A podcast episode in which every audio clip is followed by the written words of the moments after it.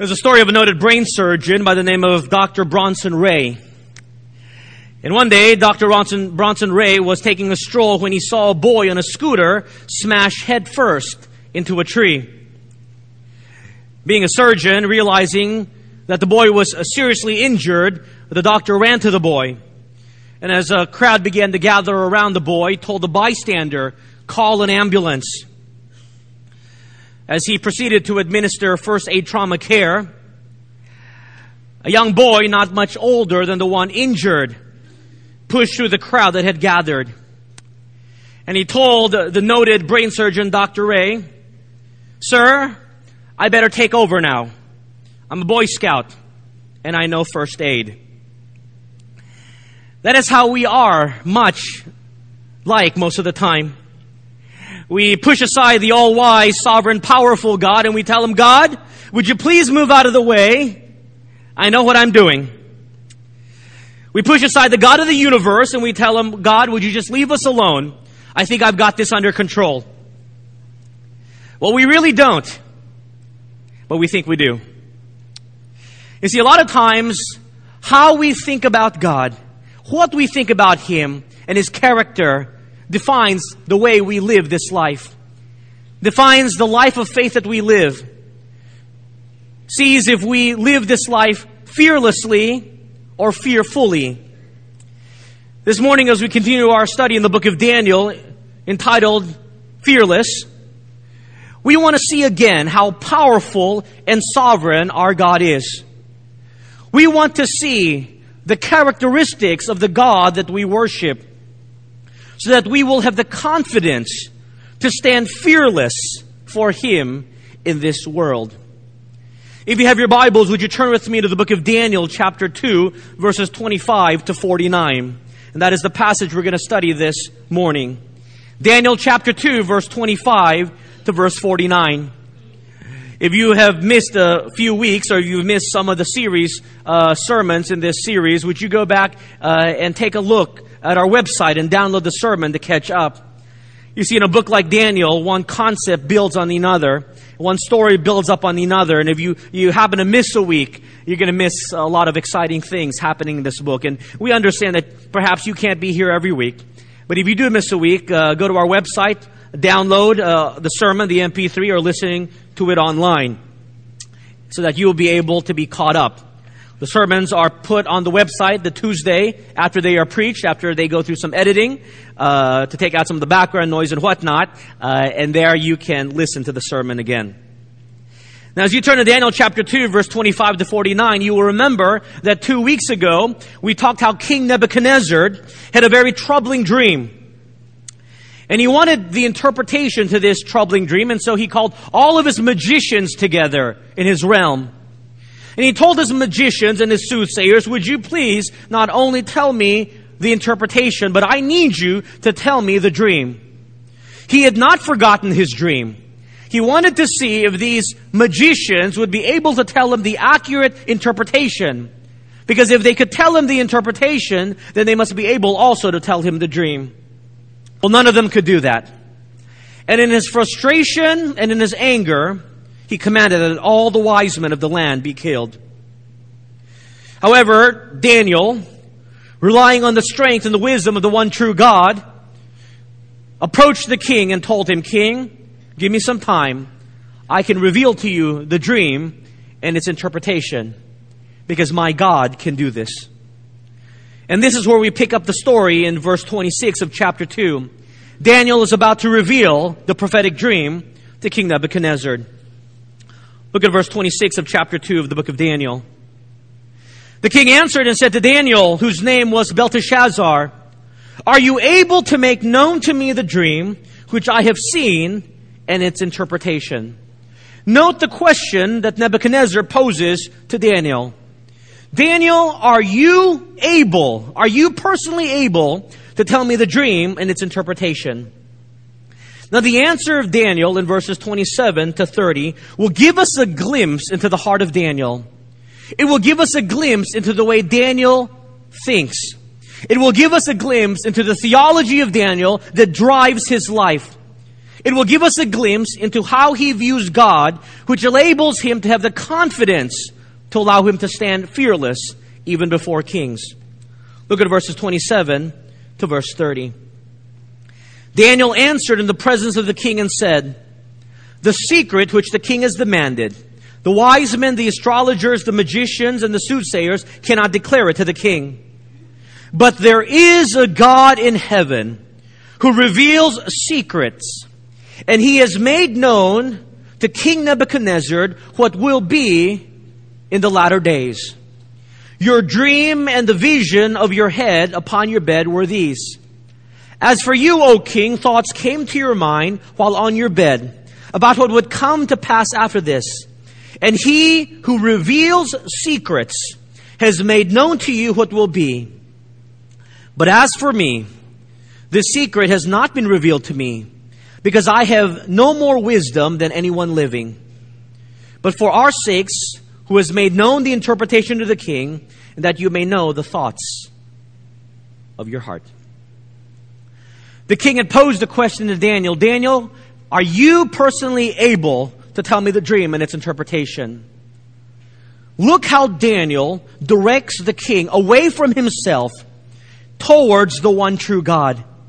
He says, King, I'm no wiser than your wise men. I'm not, I'm not smarter than them. I'm not much greater than them. But let me tell you about my God. My God is able to reveal secrets. The God of heaven whom I worship, He is the one who is able to make known the dreams and its interpretation. Daniel could have very easily taken credit, but he realized long ago that it was not about him. He had no power, but it was the power of the Almighty that allowed him to do what he was able to do. You see, my friends, there we can extrapolate a great spiritual principle. To stand fearless, first of all, we must acknowledge our inability. We must acknowledge our limitations. You see, standing fearless before the world is not about how good you are. It's not about how eloquent you are.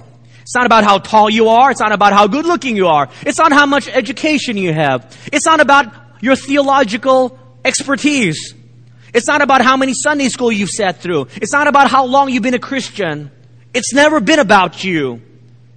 To stand fearless before the Lord is to understand that you are nothing, but that you trust in a God who is able. You have placed your confidence in someone who is able to do all that we can ask. You put your trust in someone who is more powerful than you. This is the secret of being able to stand fearless. You see, my friends, we all get scared. We all feel inadequate to a certain extent. We all have our insecurities. That's the problem of what makes us go crazy half the time. We all have our insecurities, insecurities to be like, insecurities of not being able to measure up. But to be able to stand fearless, we must acknowledge that we are unable, but that the God of heaven, the one true God, He alone is able. He alone is able to reveal secrets. Uh, a great implication that Daniel says that my great God is more powerful than your little gods, little g. The God's magicians were not able to tell the king its dreams and interpretation, but my God is able. To stand fearless is to acknowledge your God, is to acknowledge and place confidence in a God that is great, a God that is sovereign, a God that is almighty. The problem for a lot of Christians is that we have put our God into a little box. Our God is not able to solve my problems. Our God is not able to cure diseases. Our God is not able to provide for me. And yet every time God is revealed in the scriptures, He is a God who is able to do the impossible because He is the one true God. No wonder we cower in fear because our God for us is very small. He fits in the palm of our hands. But our God is greater than that. And that is how He's about to reveal Himself, not only to Daniel, but to the king of Babylon and those who heard. Here in verse 31 to verse 35, Daniel will reveal the dream to King Nebuchadnezzar. And here is that dream, verse 31. You, O king, were watching, and behold, a great image. This great image, whose splendor was excellent, stood before you, and its form was awesome. The image's head was of fine gold, its chest and arms of silver, its belly and thigh of bronze, its legs of iron, its feet partly of iron and partly of clay. You watched while the stone was cut out without hands, who had struck the image on its feet of iron and clay, and broke them into pieces. Then the iron, the clay, the bronze, the silver, and the gold were crushed together and became like chaff from the summer threshing floors. The wind carried them away so that no trace of them was found. And the stone that struck the image became a great mountain and filled the whole earth. That was a dream of Nebuchadnezzar that greatly troubled him. Here, God has revealed to King Nebuchadnezzar his plan for the ages. He has revealed five empires, five kingdoms that will begin with Babylon and end with God's kingdom. And in verse 36 to verse 42, Daniel will interpret the dream as God has revealed it. Look at verse 36 to verse 38. This is the dream. Now we will tell the interpretation of it before the king. You, O king, are a king of kings, for the God of heaven has given you a kingdom, power, strength, and glory. And wherever the children of men dwell, or the beasts of the field, and the birds of the heaven, he has given them into your hands, and has made you ruler all over them. You are this head of gold. Daniel told King Nebuchadnezzar that he represents the head of gold.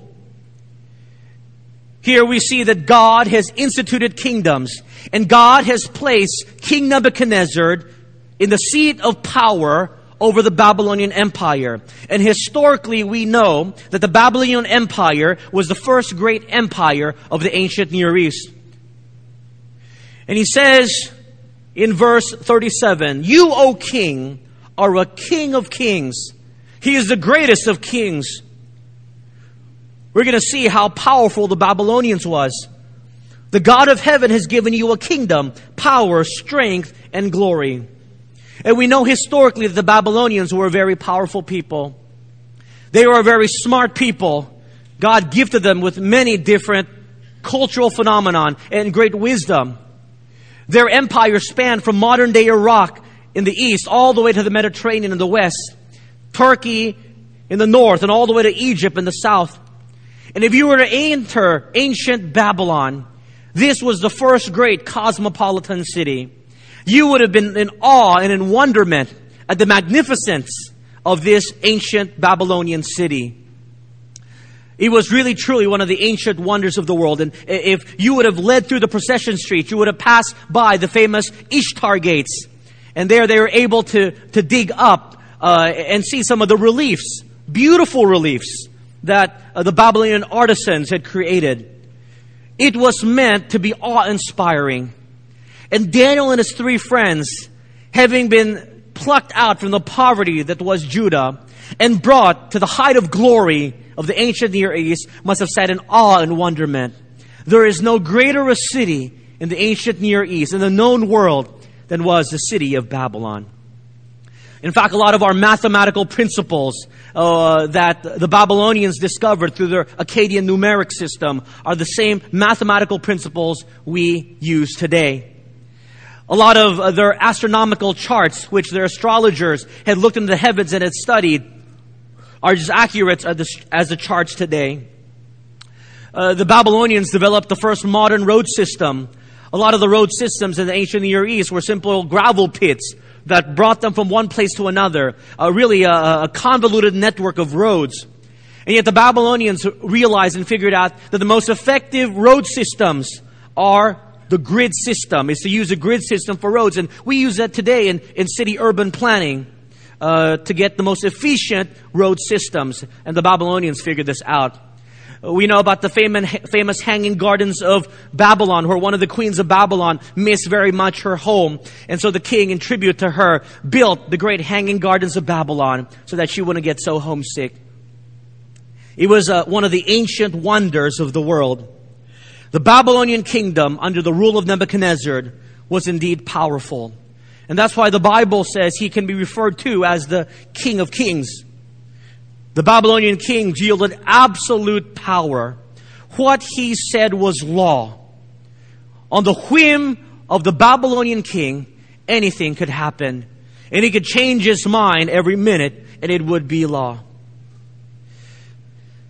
But there would be four other kingdoms that follow historically and biblically the kingdom of Babylon. Look at verse 39 to verse 40.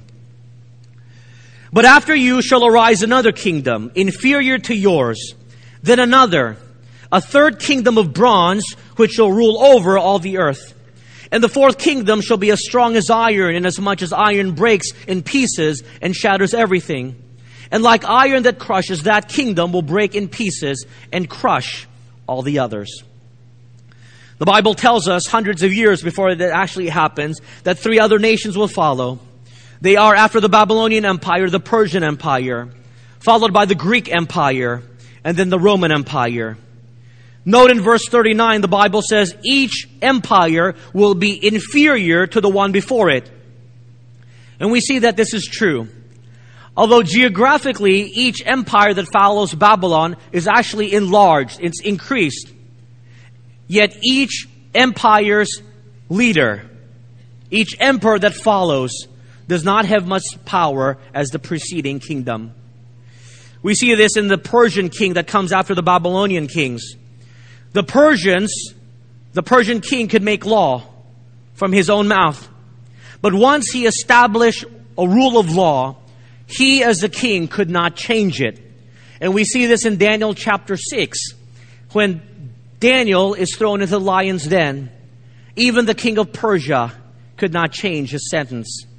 The, the Babylonian king, on the other hand, could change law on his whim. The next king were the Greek emperors. And the Greek form of government, with its republican form of government, gave more power to its people and less to the rulers. The Greeks were followed by the Romans. And the Roman Empire, with its democratic form of government, with its people and Senate, played major roles in setting policies and they, in fact, controlled the emperors more than had been true in preceding empires. And so we see biblical prophecy is very true. It is perfect.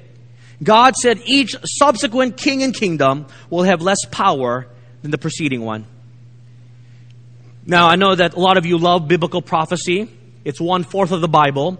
And as we study Daniel chapter 7 to chapter 20, uh, chapter 12, we will study these empires in more detail.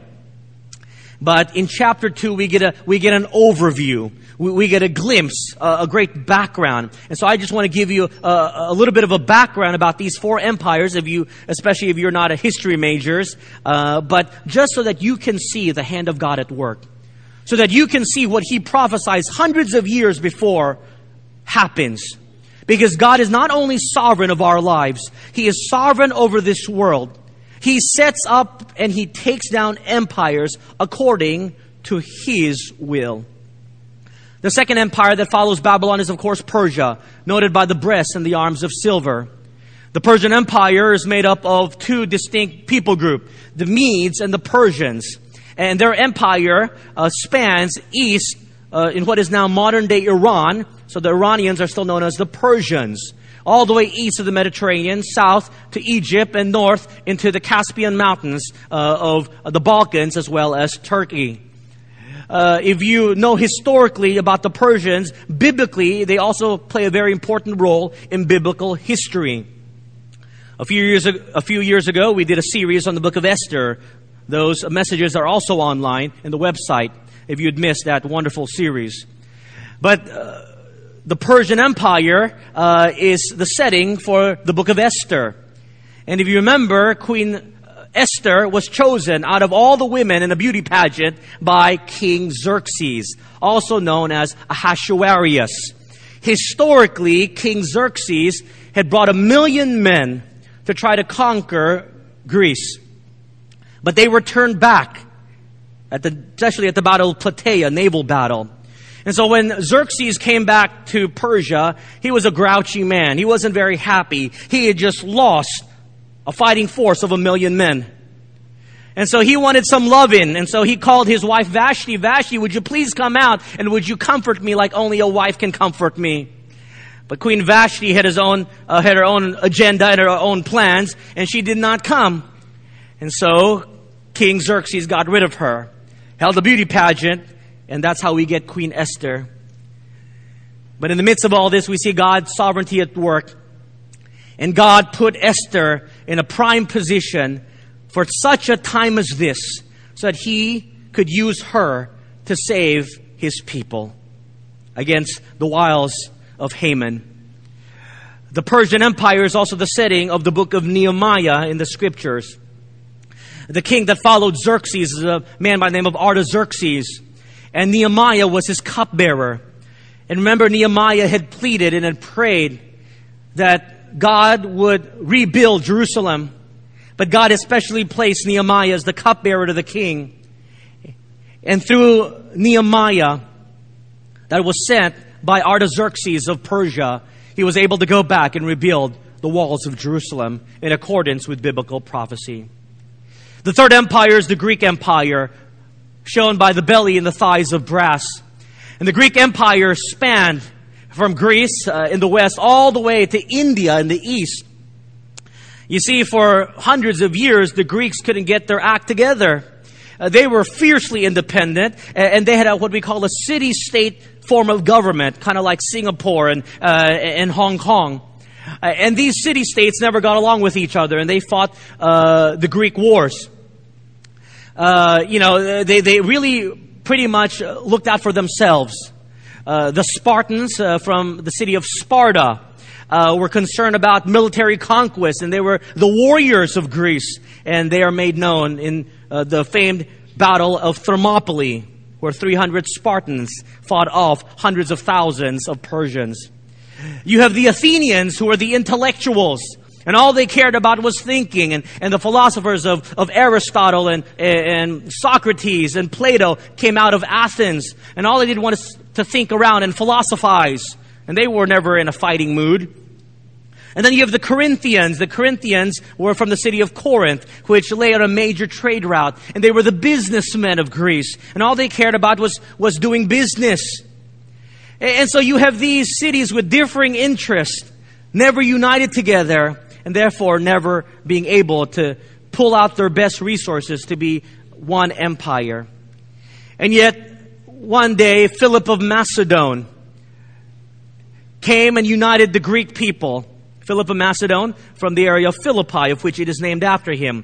Philip of Macedon came and said, Hey, Greeks, if we often got our act together and we work together, we could be a pretty much a, a amazing fighting force.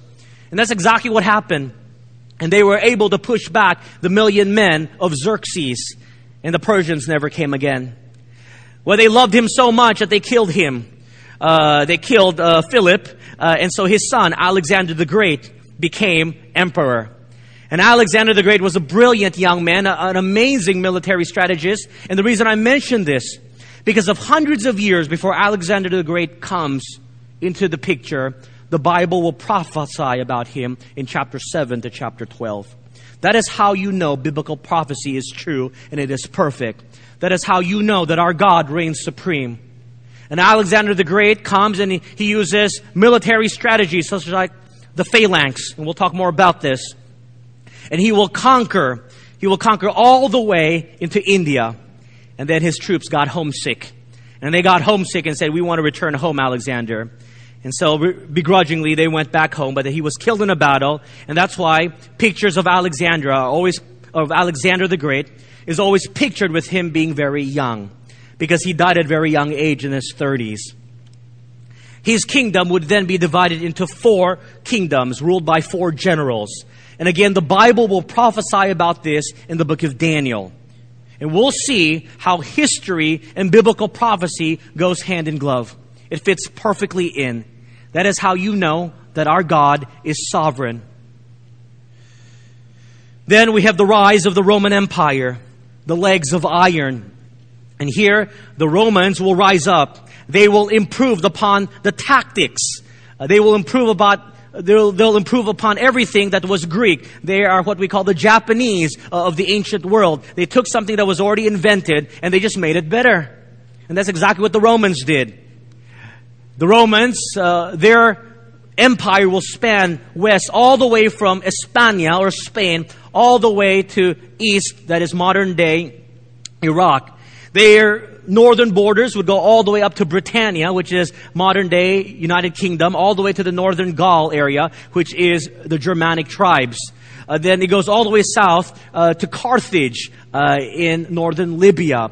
And so for them, the Mediterranean Sea was their lake. It was often called the Roman Lake because Rome pretty much conquered the known world.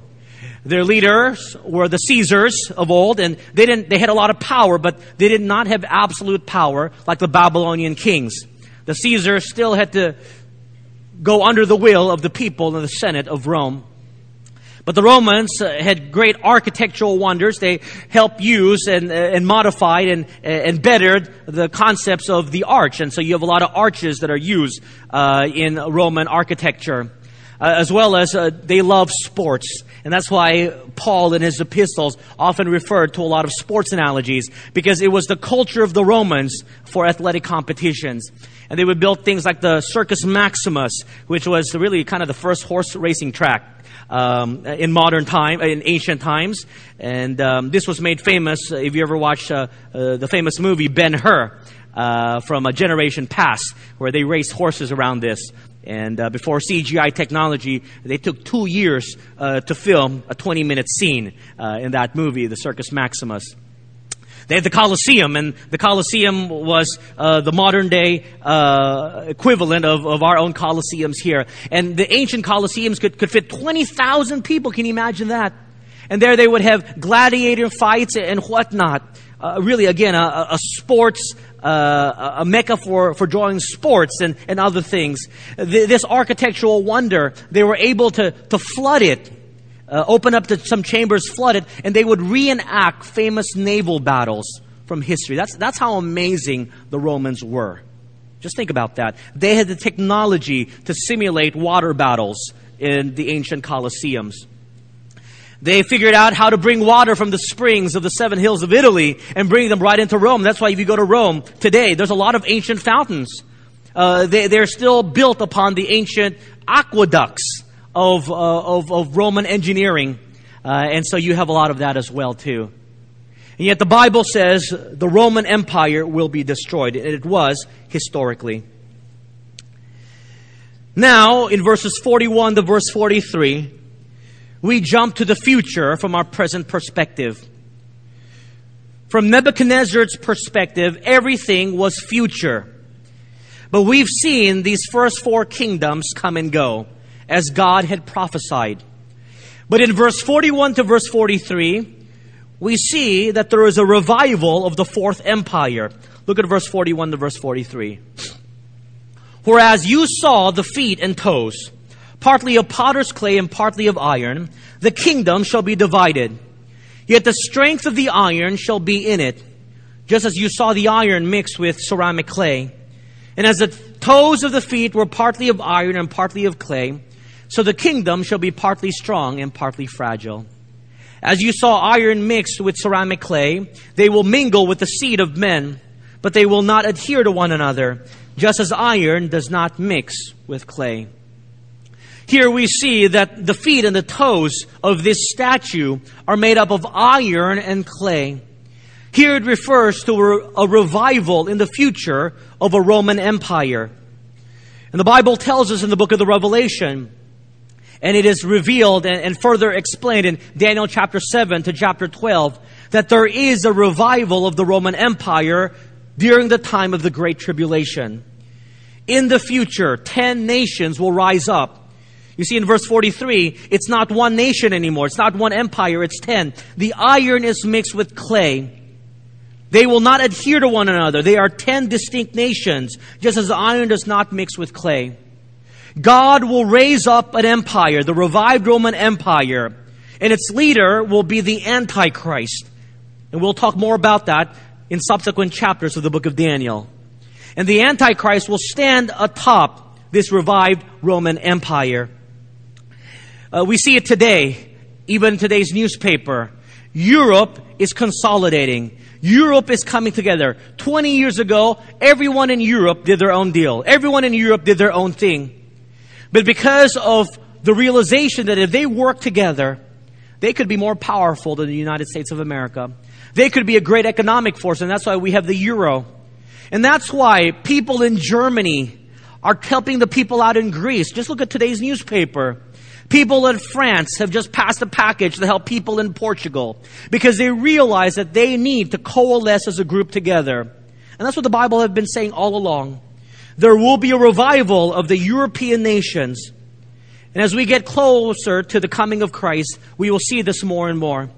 The Antichrist will be made known at the time of the Great Tribulation, and he will rule over these ten nations. In fact, the Bible talks about tensions within these nations. And the book of Daniel will reveal that to us. And we see that today. There is tension amongst the European nations. They will not mix together. They will not be as strong as the Roman Empire from a generation past. But the wonderful thing is that as we study these kingdoms, we realize that God is always in control. And God has revealed it to us, not so that we can simply be fascinated with what will happen next, but more importantly, that we will see that God is in control, that God knows what He's doing, that God is sovereign. There is the fifth kingdom. Look at verses 44 to verse 45. And in the days of these kings, the God of heaven will set up a kingdom which shall never be destroyed. And the kingdom shall not be left to other people. It shall break in pieces and consume all these kingdoms, and it shall stand forever. Inasmuch as you saw that the stone was cut out of the mountain without hands, and that it broke it, it broke in pieces the iron, the bronze, the clay, the silver, and the gold. The great God has made known to the king what will come to pass after this. The dream is certain, and its interpretation is sure.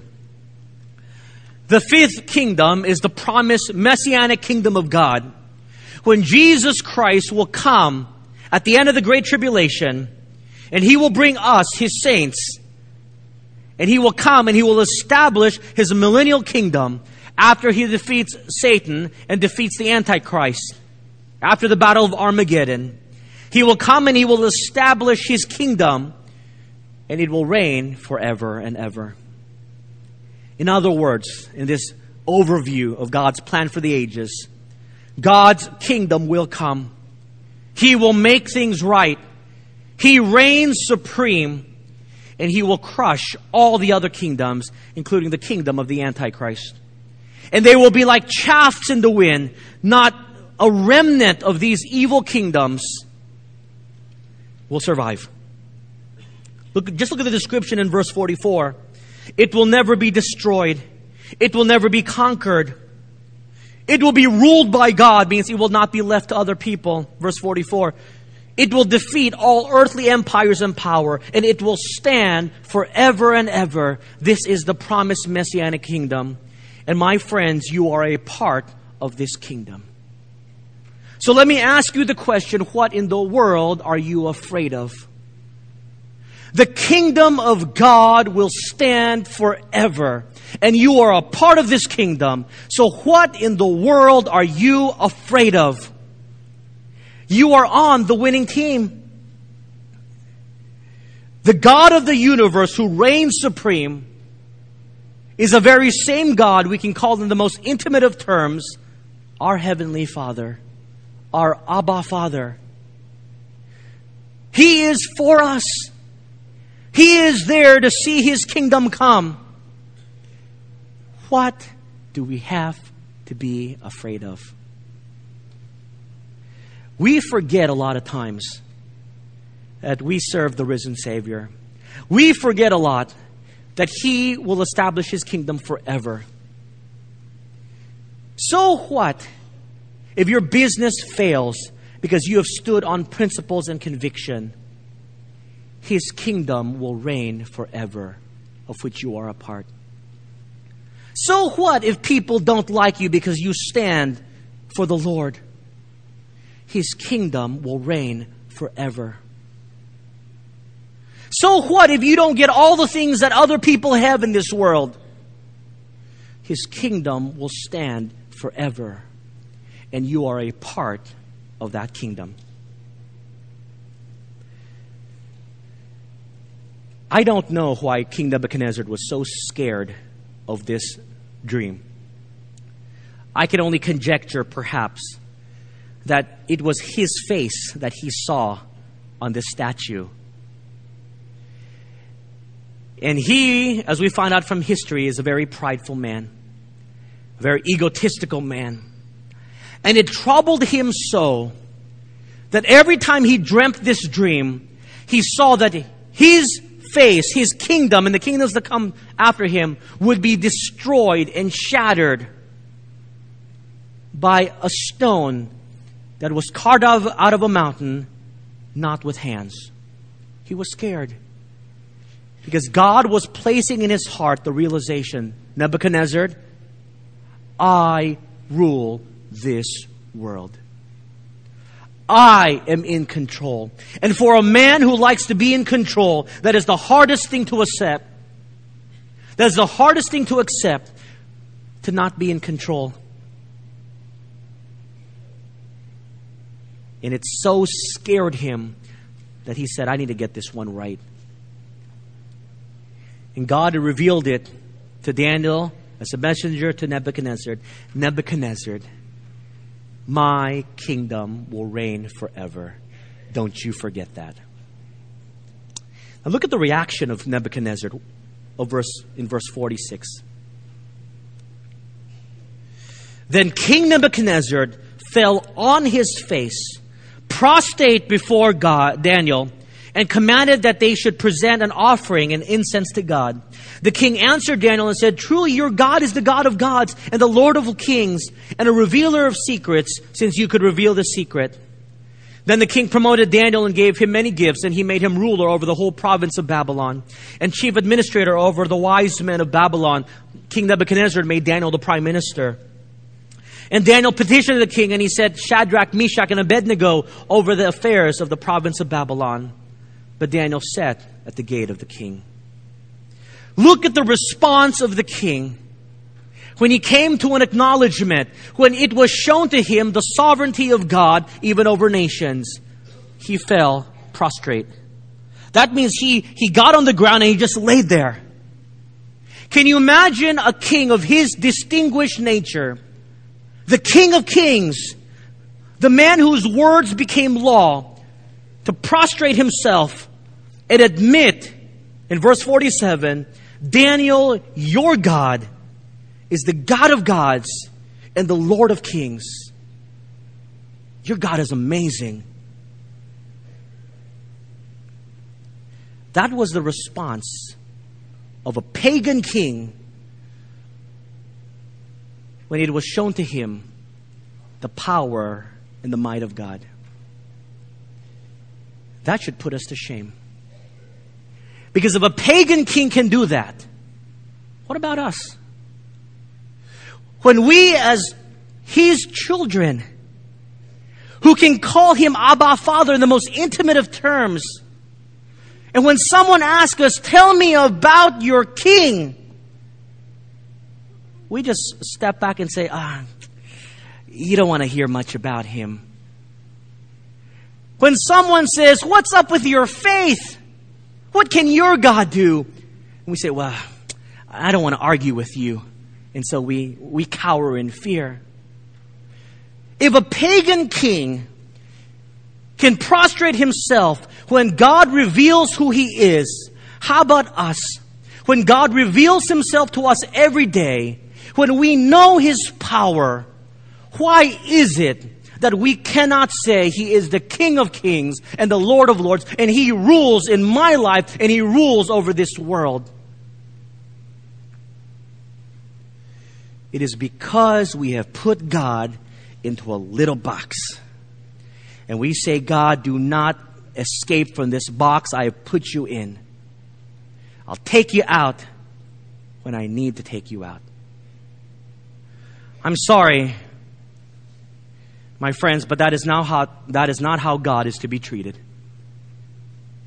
The proper response of His people when they are shown the power of God, the proper response is to stand fearless and to proclaim as a pagan king can proclaim the true God is the King of kings and the Lord of lords.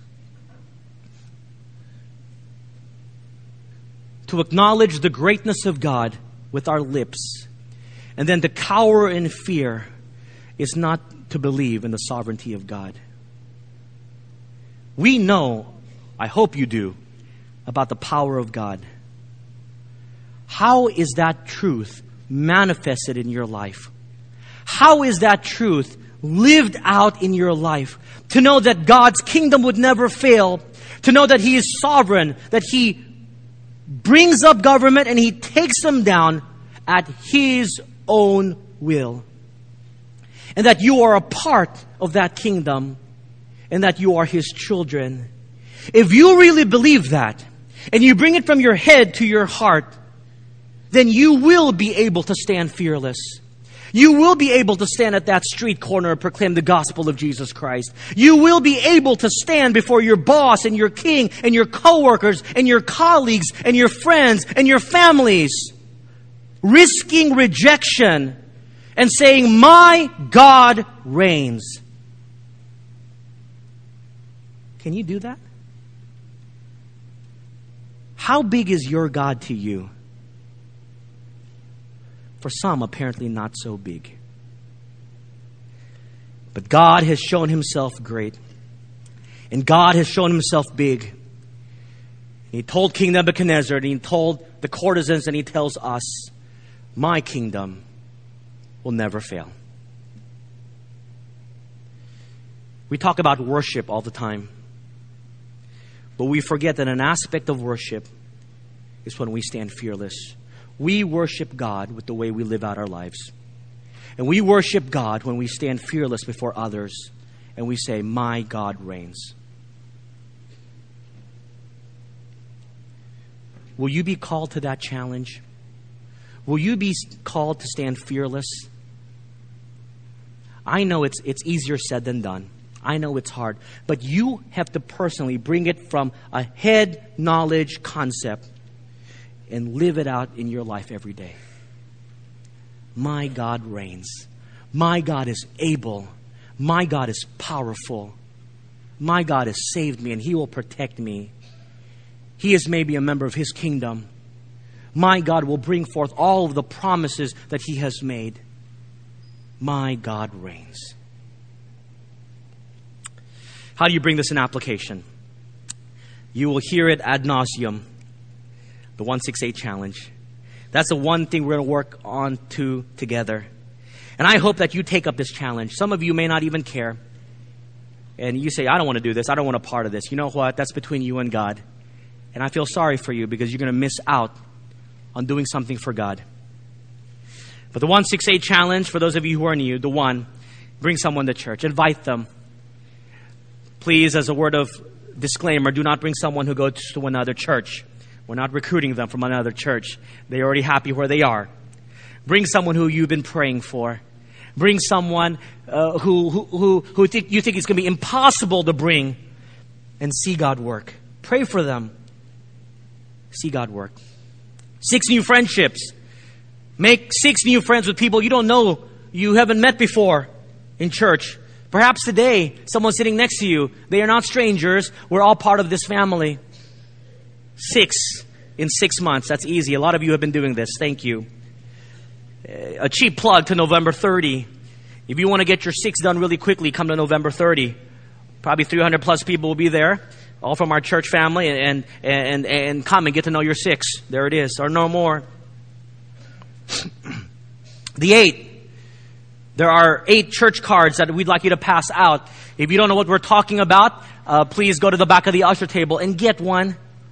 Please make, take the initiative and do something. Go to the back of the usher's table and get one. It's there. And just eight of them. Eight of them. Your Christmas parties are about coming up. November 1's coming up. You go to the cemetery. I was at a wedding last night. And a great opportunity, I handed out two cards to people who used to come to church and had, had, had, had, walked away from the Lord. The opportunities will come. You just got to be proactive about it and pray through it. Each of these things require that you stand fearless. And here's the thing, you may be rejected. You may get a hundred no's. You know what? Thanks, but no thanks. I don't do the church thing. Thanks, but no thanks. I don't need your card. It's fine. I know we can't deal with rejection, but remember, our God reigns. His kingdom will come.